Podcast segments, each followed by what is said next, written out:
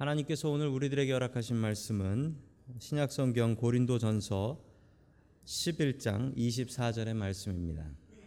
축사하시고 떼어 이르시되 이것은 너희를 위하는 내 몸이니 이것을 행하여 나를 기념하라 하시고 아멘.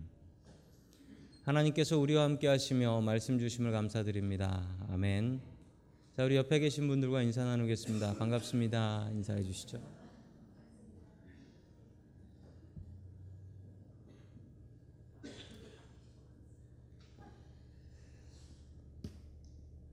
자, 오늘 믿음의 식구라는 제목을 가지고 하나님의 말씀을 증거하겠습니다. 저희들은 사순절 동안 예수님의 마지막 일주일을 추적해 보고 있습니다. 오늘은 목요일 아, 예수님의 성만찬에 대한 이야기입니다. 그 성만찬을 통하여 주님께서 우리에게 가르치고 싶어 하셨던 말씀들을 배울 수 있기를 주의 이름으로 간절히 축원합니다. 아멘.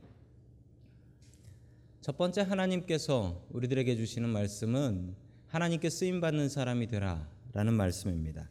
하나님께 쓰임 받는 사람이 되라. 예수님께서는 마지막 제자들과 식사를 하기를 원하셨습니다. 예수님께서는 사람 만나고 식사하시는 것을 아주 즐겨 하셨습니다. 한국말로 여러분 영어로는 똑같은데 한국말로는 좀 다른 말이 있습니다. 여러분 가족하고 식구입니다. 제가 영어 사전을 찾아보니까 가족하고 식구가 다 영어로는 그냥 family예요. 그냥 family예요. 근데 여러분 한국말로는 많이 다릅니다. 가족이라고 하면은 내 친척이다. 피, 피로 연결된 사람을 이제 가족이라고 합니다. 같이 살지 않아도 같이 살지 않아도 어, 내 가족입니다라고 이야기를 하죠. 여러분 식구는 뭡니까? 식구는 나랑 피로 연결되지 않았지만 어, 그럼에도 불구하고 우리 집에서 밥 같이 먹고 같이 사는 사람이다 라는 뜻이죠. 그게 바로 식구라는 말입니다. 두 말은 영어로는 똑같습니다. 그런데 한국말로는 꽤 많이 다릅니다. 식구라는 말이 참 재밌습니다. 여러분 식구는 먹을 식자의 입구자입니다. 즉 목구멍 하나 추가요라는 뜻입니다. 숟가락 하나 추가된다. 이게 바로 식구라는 말이죠. 그렇게 따져 보면 여러분 우리가 가족입니까? 식구입니까? 저희들은 가족이라기보단 식구라고 하는 게 좀 더 어울리는 것 같습니다. 왜냐하면 오늘 예배 마치고 나면 밥 같이 드시지 않습니까? 그러니까 식구라는 말이 더 맞는 말 같고 어, 식구라는 말이 훨씬 더 정이 갑니다. 얼굴도 잘 못 보는 가족들 있지 않습니까? 얼굴, 얼굴도 못 보는 가족보다는 매주 나와 같이 밥 먹는 식구, 우리가 식구가 되어야 됩니다.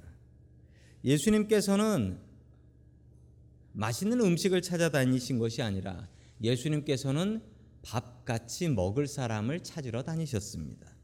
그리고 같이 식사하시고 때로는 본인이 밥 주시고 섬겨 주시면서 믿음의 식구를 만드셨습니다. 여러분 교회에서 저희 교회에서는 밥을 먹지요. 미국 교회를 가봤더니 미국 교회는 밥을 안 먹더라고요. 당연히 미국 사람이니까 밥은 안 먹겠죠. 근데 미국 사람들은 보니까 간단하게 커피나 쿠키 뭐 이 정도 하더라고요. 큰 교회 가면 밥을 먹을 수가 없습니다. 사 먹어야 됩니다. 왜냐하면 교인들이 많은데 어떻게 그 교인들 밥을 다 먹일 수 있겠습니까? 저희 교회는 귀찮더라도 밥을 같이 해서 같이 나누어 먹습니다. 식구가 되어야 합니다. 여러분 우리는 믿음의 식구가 되어야 됩니다. 아, 교회에서 밥 먹는 게 중요하냐고요? 예, 중요합니다. 교회에선 꼭 밥 먹고 가야 됩니다. 왜냐하면 예배를 드리면 믿음이 자라는 것 같은데 여러분 어, 이 믿음이 시험 받는 곳이 저밥 어, 먹는 식당입니다. 예, 여러분 믿음만으로 아, 우리의 믿음이 든든하게 자라지 않고 여러분 밥을 같이 먹어야지 믿음이 자랍니다. 정말 그렇습니다. 말씀만 먹으면 자라는 게 아니라 교인들 간에 친교하고 밥 먹어야 됩니다. 왜냐하면 밥을 먹으려고 하다 보면 그 밥 먹는 사람하고 사랑하기도 하고 밥 먹는 사람하고도 다투기도 하고 그런 것을 이겨 나아가는 것이 믿음입니다. 믿음이 진짜 검증되는 곳은 이 성전이 아니라 이 예배당이 아니라 저 밑에 층입니다. 저기서 내 믿음이 검증된다. 라고 생각하시면 됩니다. 여러분, 우리는 믿음의 식구가 되어야 합니다. 자, 우리 하나님의 말씀 같이 봅니다. 마가복음 14장 13절부터 14절 말씀입니다. 시작. 예수께서 보내시며 말씀하셨다. 성 안으로 들어가거라. 그러면 물동이를 메고 나오는 사람을 만날 것이니 그를 따라가거라. 그리고 그가 들어가는 집으로 가서 그 집 주인에게 말하기를 선생님께서 하시는 말씀이 내가 내 제자들과 함께 유월절 음식을 먹을 내 사랑방이 어디에 있느냐고 하십니다. 하여라. 아멘. 예수님께서 하시는 일이 늘 이렇습니다. 예수님께서 그 새끼 나귀, 나귀 새끼가 아니라 새끼 나귀를 타실 때도 제자들한테 가서 가봐, 가 있어, 가 보면 그 낙이 묶여 있을 텐데 갖고 와. 그랬더니 야이 도둑놈아라는 소리를 들었죠. 아니 예수님께서는 왜 늘 이런 식으로 준비성 없이 제자들에게 시키시는 걸까요? 그것도 본인이 하시지 않고 제자들을 시켜요. 이번에도 또 마찬가지입니다. 6월절에 가서 쓸 방을 달라라고 하는데 가서 누구를 만날 텐데 누구를 만나면 뭐 이름도 안 나와요. 어떤 사람을 만나면 그 사람한테 가서 방 달라 라고 하면 준다라는 겁니다. 여러분 그런데 이게 정말 어려운 일입니다. 왜냐하면 예루살렘에 기껏해야 5만 명 정도 살았답니다. 그런데 이 6월절이 되면요. 6월절이 되면 전 세계에서 사람들이 모여들었대요. 전 세계에서 6월절 지키러 모이는데 자그마치 100만 명이 모였답니다. 이 빈 방이 어디 있겠습니까? 그리고 여러분, 이 예수님하고 제자들이 들어가면 13명인데 13명 들어갈 큰 방도 없지만 여러분 그 방값이 도대체 얼마나 될까요? 그 비싼 방을 예수님이 어떻게 그 가난한 예수님이 어떻게 그 방값을 냅니까? 게다가 가서 공짜로 좀 씁시다라고 하면 주인이 당신 미쳤소? 라고 얘기를 할 텐데 여러분 그런데 이 제자들이 예수님 시킨 대로 가서 사람을 만나서 그 사람에게 예수님 쓸 거니까 방 좀 주십시오라고 하니까 그 주인이 선뜻 내어 줍니다. 그 비싼 방을 그냥 거저 예수님과 제자들을 위해서 내어 줍니다. 이 집이 누구네 집이냐면 이 집 아들 이름이 마가라는 사람입니다. 이 집 아들이 마가이며 이 주인 여자가 마리아라는 여자입니다. 이 빌려준 방이 어떤 방이 되냐면 예수님께서 최후의 만찬을 하신 바로 그 방.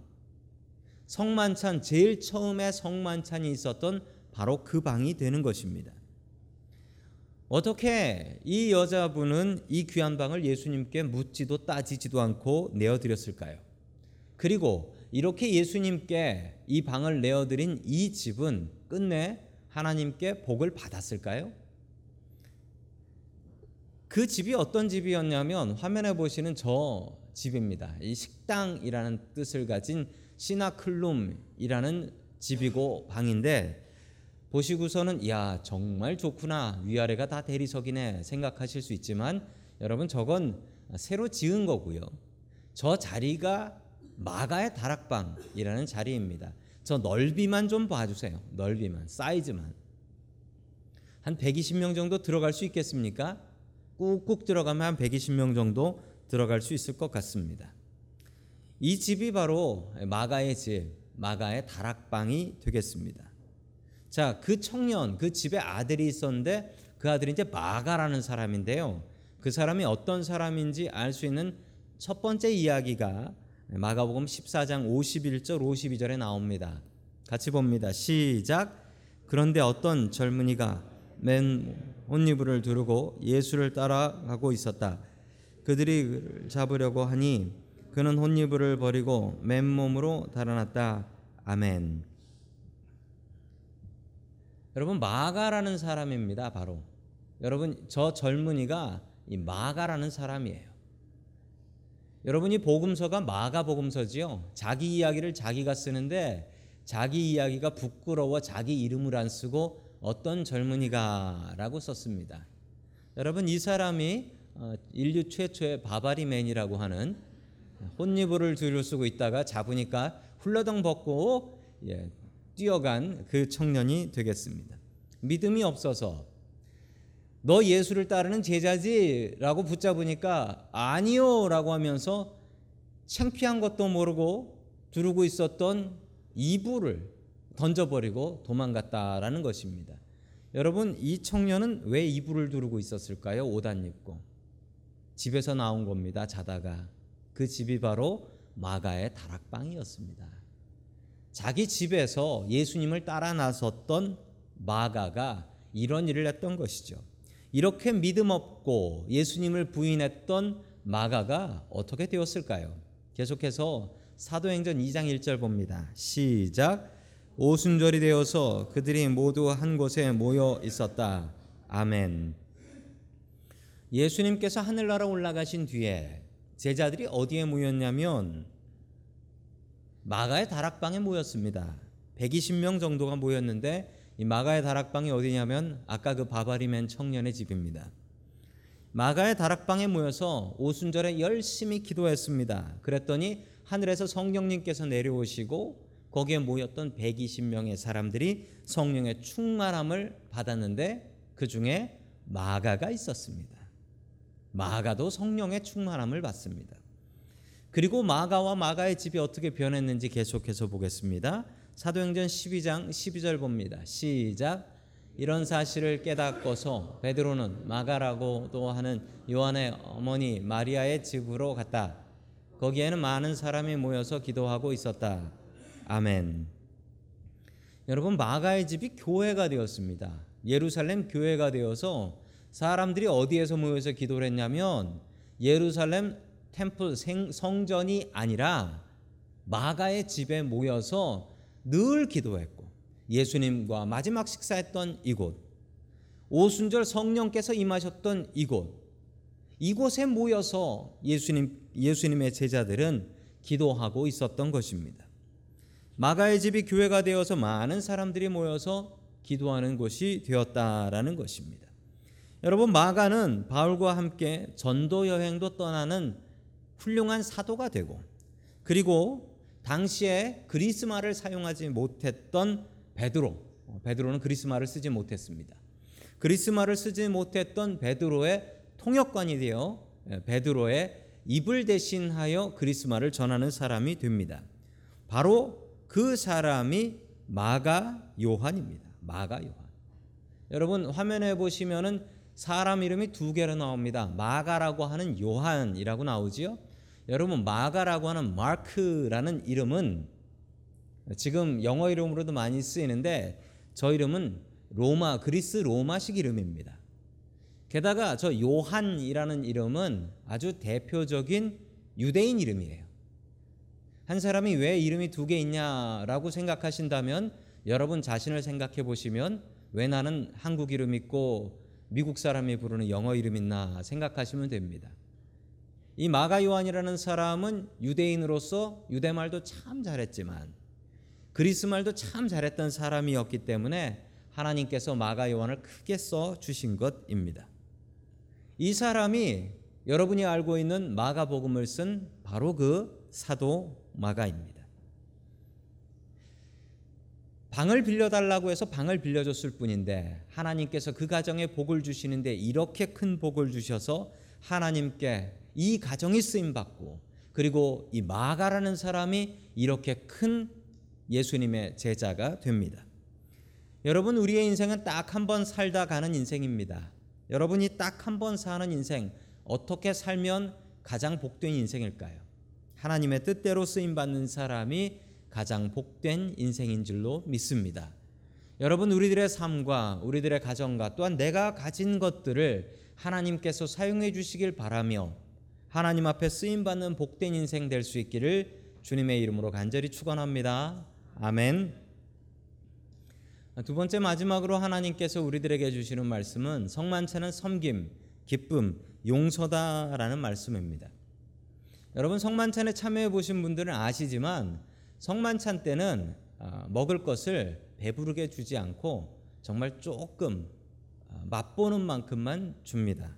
그런데 원래 성만찬이 그랬느냐? 아니요. 원래 성만찬은 그렇지 않았습니다. 원래 성만찬은 배부르게 먹는 식사였습니다. 그런데 우리가 이 성만찬을 예배 중에 하다 보니까 어찌 예배 중에 밥을 먹을 수 있겠습니까? 그래서 간단하게 먹을 만큼만 내어 주는 것입니다.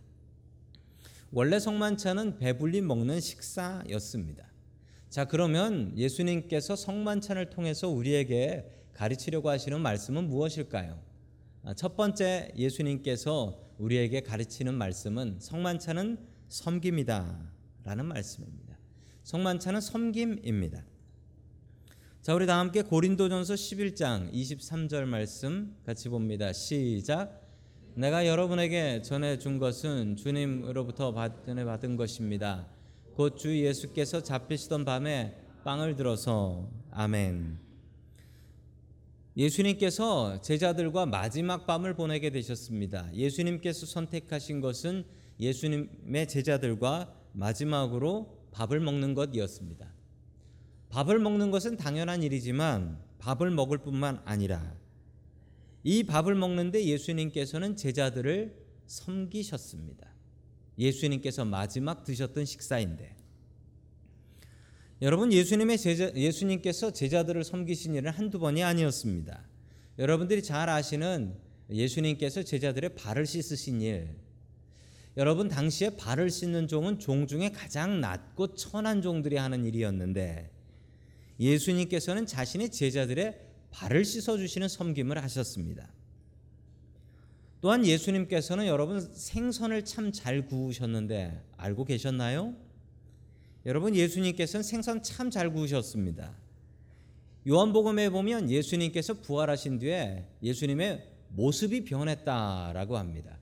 그래서 제자들이 예수님을 딱 봐도 예수님인지 몰랐다고 합니다. 그런데 베드로가 멀리서 예수님의 모습을 보고 예수님인 줄 알았다고 합니다. 어떻게 알았냐면 그 모습 생김새를 보고 안 것이 아니라 예수님께서 숯불에 생선 굽는 모습을 보시니 아 저건 예수님 스타일이라고 바로 알아차린 것입니다. 여러분 어떻게 예수님의 생선 굽는 스타일을 알았을까요?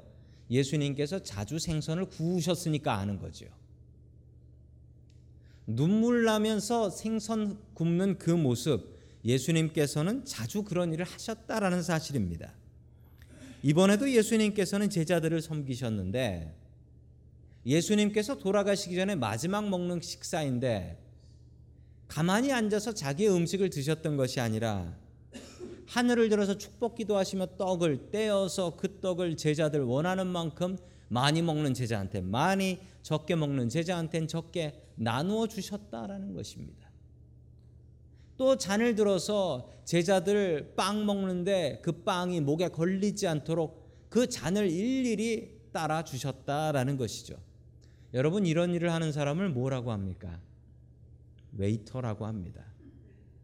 예수님께서 웨이터가 되신 것입니다. 예수님께서는 제자들을 이렇게 섬기셨습니다. 여러분 우리가 예수님 믿고 예수님 따르는 크리스찬이라면 여러분 우리는 웨이터가 되어야 합니다. 예수님 따라서 우리가 섬기는 사람이 되어야 됩니다. 그 섬김의 본을 예수님께서는 이 성만찬을 통해서 보여주셨던 것입니다. 베트남 전쟁 때 있었던 일입니다. 참여했던 미군 부대가 있었는데 그 미군 부대의 한 분대 14명이 적군에게 완전히 포위가 되어 버렸습니다. 먹을 것도 떨어지고 마실 것도 다 떨어져 버렸습니다. 마침 그 분대에 군종 장교 채플린이 한 분 계셨는데 이 군종 장교의 물통에는 어, 물이 좀 남아 있었습니다. 캔틴이라고 하는 저 물통 예, 군용 수통이죠. 저기에 물이 조금 남아 있었는데 반도 남아 있지 않았대요. 최후의 물통이지요. 다들 목이 말라서 괴로워하고 있으니 이 물통을 나눠줘야 되겠는데 분명히 그냥 병사들한테 마시라고 주면 목사님 드세요라고 할 게 뻔하기 때문에 이 군종이 군목이 하늘을 향해서 이 물통을 들고 축복 기도를 했답니다. 주여 이 물통으로 여기 있는 14명이 목마르지 않게 해 주시옵소서. 이 기도를 했대요. 기도를 하고서 자기부터 물을 마셨습니다. 꿀꺽꿀꺽 물을 마시고 옆에 있는 병사한테 줬답니다. 그랬더니 옆에 있는 병사도 물을 마시고 꿀꺽꿀꺽 마시고 옆 사람한테 주고 옆 사람한테 주고 그러는데 그 물통이 14명한테 다 돌아가서 자기한테 다시 돌아왔대요. 이 목사님은 오병이어의 기적이 일어난 줄 알았답니다. 물통이 다시 돌아왔는데 물통 안에 물이 그대로 있는 거예요. 이 목사님도 총 쏘는 군인들이 목마르지 내가 목마르냐라고 해서 마시지 않고 꿀꺽꿀꺽 소리만 낸 거예요. 옆 사람도 꿀꺽꿀꺽 소리만 내고 14명이 다 남사에 내가 마시면 누가 마시냐? 내내한 모금이면 끝날 텐데. 삥 돌아가지고 다시 자기한테까지 온 겁니다. 이 15명이 모두 다 감동을 하고 그래 우리 조금만 더 버텨보자. 그래서 이틀을 더 버텼고 본부에서 지원이 나와서 모두 다 구출이 되었다고 합니다. 이 목사님의 섬김이 없었다면 거기서 무슨 일이 벌어졌을까요? 다들 좌절했을 것입니다. 여러분 크리스찬은 섬기는 사람입니다. 교회 와서 안 하던 청소하시고 교회 와서 안 하던 설거지 하시고 교회 와서 안 하던 밥 하시고 교회 와서 안 하던 정리하시는 분들 이 중에 계시죠. 특히 또 그런 것을 안 하는 것을 자부심으로 여기면서 살아가는 한국 남자들 있으시지요? 네. 여러분 예수님의 섬김을 교회에서 배우시기 바랍니다. 여러분 교회에서 설거지 배우고 청소 배우고 여러분 이것을 집에 가서도 하셔서 어, 우리 한국 남자들이 주부습진이 걸리는 그날까지 예수님의 섬김을 배우며 살아갈 수 있는 저와 여러분들이 될 수 있기를 주님의 이름으로 간절히 축원합니다. 아멘. 여자분들만 아멘하네. 두 번째 하나님께서 우리들에게 주시는 말씀은 아, 성만찬은 기념입니다라는 말씀입니다. 성만찬은 기념입니다. 자, 고린도전서 11장 24절의 말씀 같이 봅니다. 시작. 감사를 드리신 다음에 떼시고 말씀하셨습니다. 이것은 너희를 위하는 나의 몸이다. 이것을 행하여 나를 기억하여라. 아멘. 주님께서 주신 이 말씀 때문에 예, 카톨릭하고 어, 카톨릭하고 개신교하고 이 성만찬에 대한 신학이 다릅니다. 카톨릭에서는 화채설이라는 것을 믿습니다. 화채설은 말 그대로 떡과 잔이 예수님의 몸과 피다라는 거예요. 몸과 피로 변한다. 이것은 더 이상 떡과 잔이 아니라 예수님의 몸과 피다라고 생각하는 것이죠. 자, 아까 보셨던 하나님의 말씀을 보면 나타나는데 이것은 너희를 위하는 내 몸이다라고 하지요. 이 캐톨릭에서는 이것을 믿습니다. 너희를 위하는 내 몸이다. 이 몸이라는 거예요, 그냥. 그냥 몸인 거예요. 잔이 아니라 이것은 피라는 거죠. 그 예수님의 몸과 피라는 겁니다. 그래서 천주교에서는 아, 성만찬을 받을 때 저렇게 받기도 합니다. 주로 저렇게 받는데 저렇게 받는 이유는 예수님의 몸을 어떻게 내 더러운 손으로 받느냐라고 해서 입으로 바로 받아 먹는다라는 거죠. 혹시나 흘리거나 또 잘못해서 여러분 저거 떨어뜨리거나 깨는 경우가 있는데 중세 시대 때는 저거 깼다가 화형당한 분도 있습니다. 저거 깼다가 예수님의 몸인데 저거 땅에 떨어뜨려서 밟아서 깼다고 화형당해서 돌아가신 분도 있어요. 왜냐하면 그 신학이 화채설이기 때문에 저건 예수님의 몸이기 때문에 피이기 때문에 그렇다라는 것입니다. 여러분들이 개신교에서 믿는 것은 기념설이라는 것을 믿습니다. 왜 기념설을 믿냐면 아까 보셨던 말씀에 그 뒤에 보면은 이것을 행하여 나를 기념하라라고 했기 때문에 기념한다라는 거예요. 이건 그냥 떡이고 이건 그냥 잔인데 이것을 통해서 우리가 예수님을 기억하고 기념하라라는 것이기 때문에 기억하는 것이 중요하다라는 것입니다. 여러분 우리 개신교는 이 기념설을 믿습니다. 우리가 먹고 마실 때마다 예수님을 생각하고 예수님을 기억하며 살아야 한다라는 것이죠. 진짜 예수님의 몸과 진짜 예수님의 피는 아니지만 이것을 볼 때마다 먹고 마실 때마다 예수님을 기억하겠다라는 것이죠. 2016년 작년에 브라질에서 있었던 일입니다. 아버지와 아내와 14살 먹은 아들이 정말 오랜만에 마음을 먹고 여행을 멀리 가기로 했습니다. 산 넘어서 아르헨티나까지 여행을 가기로 했다고 합니다. 자, 그런데 가다 보니 기름이 떨어졌습니다. 기름이 떨어져서 가스테이션 주유소에 들어가서 이제 기름을 넣게 되었는데 에, 기름을 넣고 나서 남편이 차를 출발해서 가다가 보니까 한 100km쯤 가다가 보니까 뒤에 타고 있었던 아내가 보이지 않는 것이었습니다. 기름만 넣고 화장실 간 아내를 두고 온 것이죠. 그래서 다시 100km를 돌아가서 주유소에 가보니까 아내가 씩씩거리고 있더랍니다. 예, 그리고 탄 줄 알았다. 뒤에서 자고만 있었는데 기름 넣는 사이에 내려서 화장실 간 줄 몰랐다 라고 하며 미안하다는 얘기를 계속 얘기했지만 그 아내께서는 내가 이, 이, 이 얘기 이 사건을 죽을 때까지 기억할 거야 라고 얘기하며 여행을 다 망쳐버렸다라고 합니다.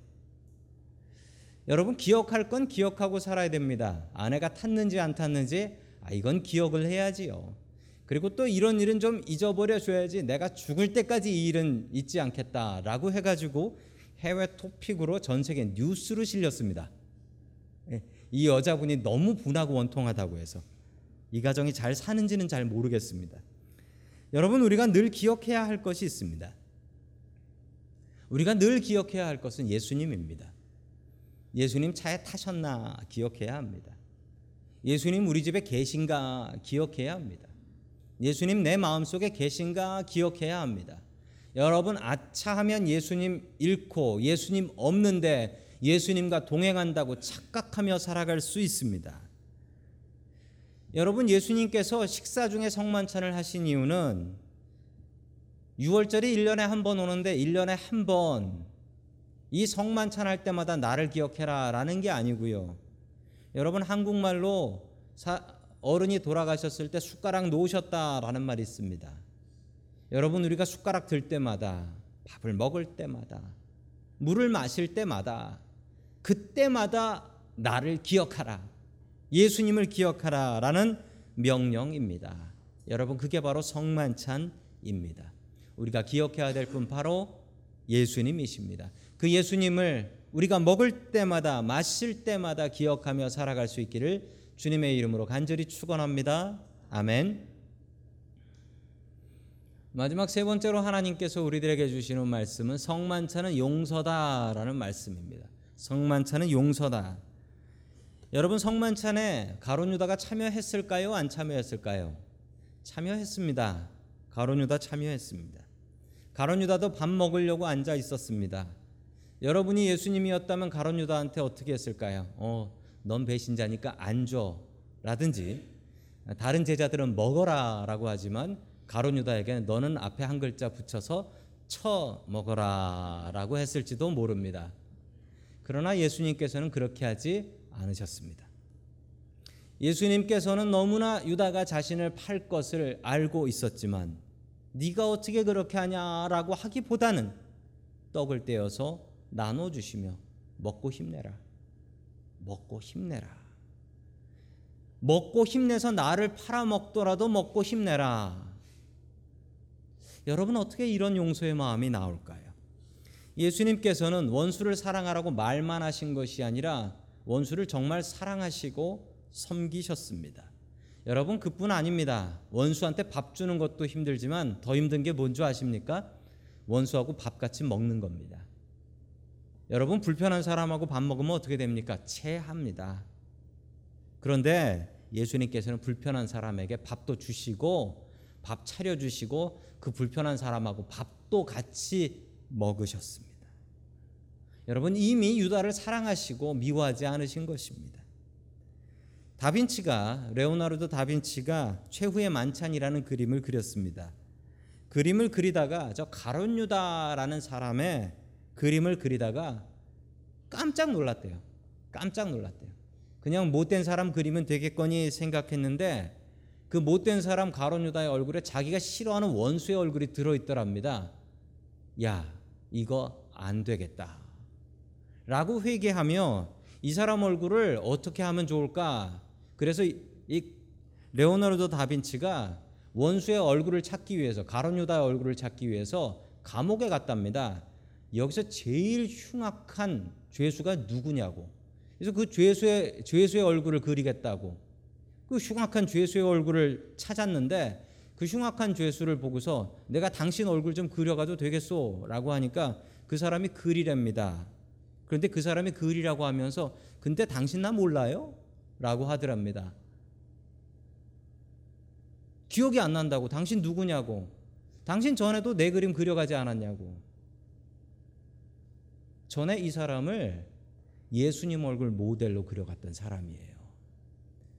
그런데 그 사이에 이 사람이 죄 짓고서 감옥에 들어갔는데 그 모습이 유다와 같이 변해 있었다라는 것입니다. 이 레오나르도 다빈치는 자기가 그렸던 그 사람을 용서하고 나서야 다시 예수님을 팔아먹은 유다의 얼굴을 그릴 수 있었다라고 합니다. 여러분 성만찬은 용서입니다. 용서하는 사람 되십시오. 주님께서는 우리를 믿음의 식구로 부르고 계십니다. 밥 같이 먹는 식구. 마음 불편해도 밥 같이 먹고 용서하는 식구. 매주 우리가 먹는 점심이 성만찬이 되어야 합니다. 성만찬을 통해서 섬김과 기념과 용서의 마음을 배울 수 있기를 주의 이름으로 간절히 축원합니다. 아멘.